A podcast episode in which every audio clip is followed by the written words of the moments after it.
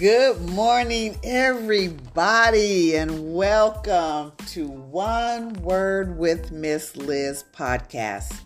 Uh, you have probably listened to the trailer, so you got a concept of what I'm doing here with just one word. Uh, one word will change the course of your life. Our word for this week is next. And we're going to look at John 5 1 through 9. It says, When therefore, oops, that's the wrong scripture. St. John 5, let's go to 5, uh, verse 1. After this, there was a feast of the Jews, and Jesus went up to Jerusalem.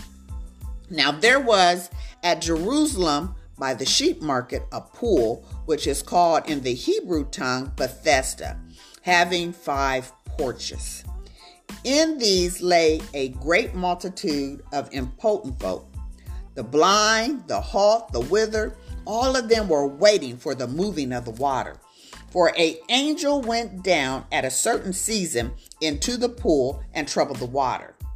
Whosoever then first after the troubling of the water stepped in was made whole of whatsoever disease he had.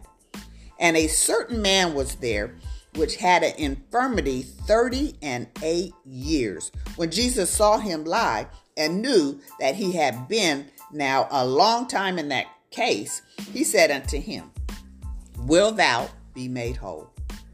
The impotent man answered him, Sir, I have no one when the water is troubled to put me into the pool. But while I am coming, another one steppeth down before me. Jesus said unto him, Rise, take up thy bed and walk.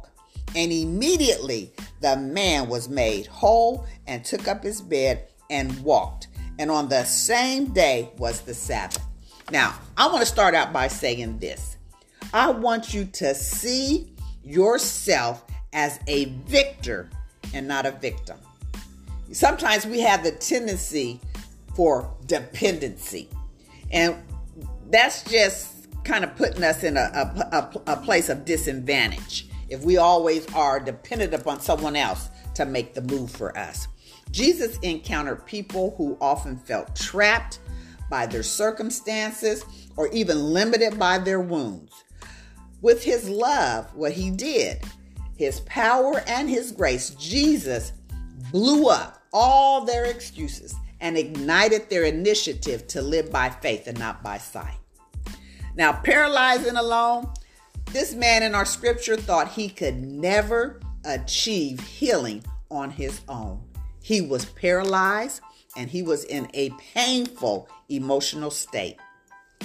He could see the means of his restoration, but he could never obtain it. He could never reach it. It was always out of his reach. It seems almost as if he had resigned himself to a life where what he desired most, he could see it, but he couldn't attain it. He couldn't get it. He couldn't grab it. He had given up on the miracle he saw others experiences. You know, everybody else around him is receiving for God, but he wasn't able to reach out and grab it for himself. You know, we can break our dependency on defining our uh, ourselves by our circumstances if we ask ourselves this question the same question that Jesus asked the man at the pool of Siloam. He said this Do you want to get well? Well, if we generally uh, and be genuine about it, desire wellness in all areas of our lives physical, mental, emotional, spiritual we must let go of the labels that we have allowed to define us.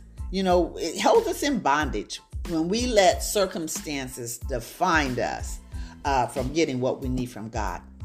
We must stop seeing ourselves as victims of our circumstances and instead start seeing our circumstances are as subject to the authority and the healing power of God. Flip the script. It doesn't have to, to hold you back and cause you to be a victim of your, your circumstances, but you can make those circumstances subject to the authority and the healing power of Jesus Christ. We're victors, guys.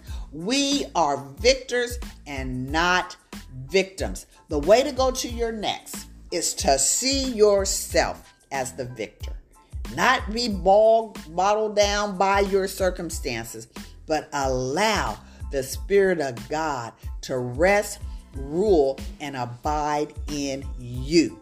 That will that that itself will lift you up out of any circumstances, any circum, any any situation.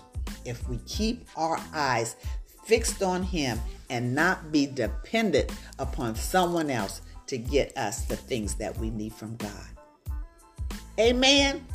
Amen. So that's just a little bit of what God has for us this week. And we're going to continue on tomorrow. And our one word for this week is next. Remember this always one word from God could change the very course of your life. See you on tomorrow.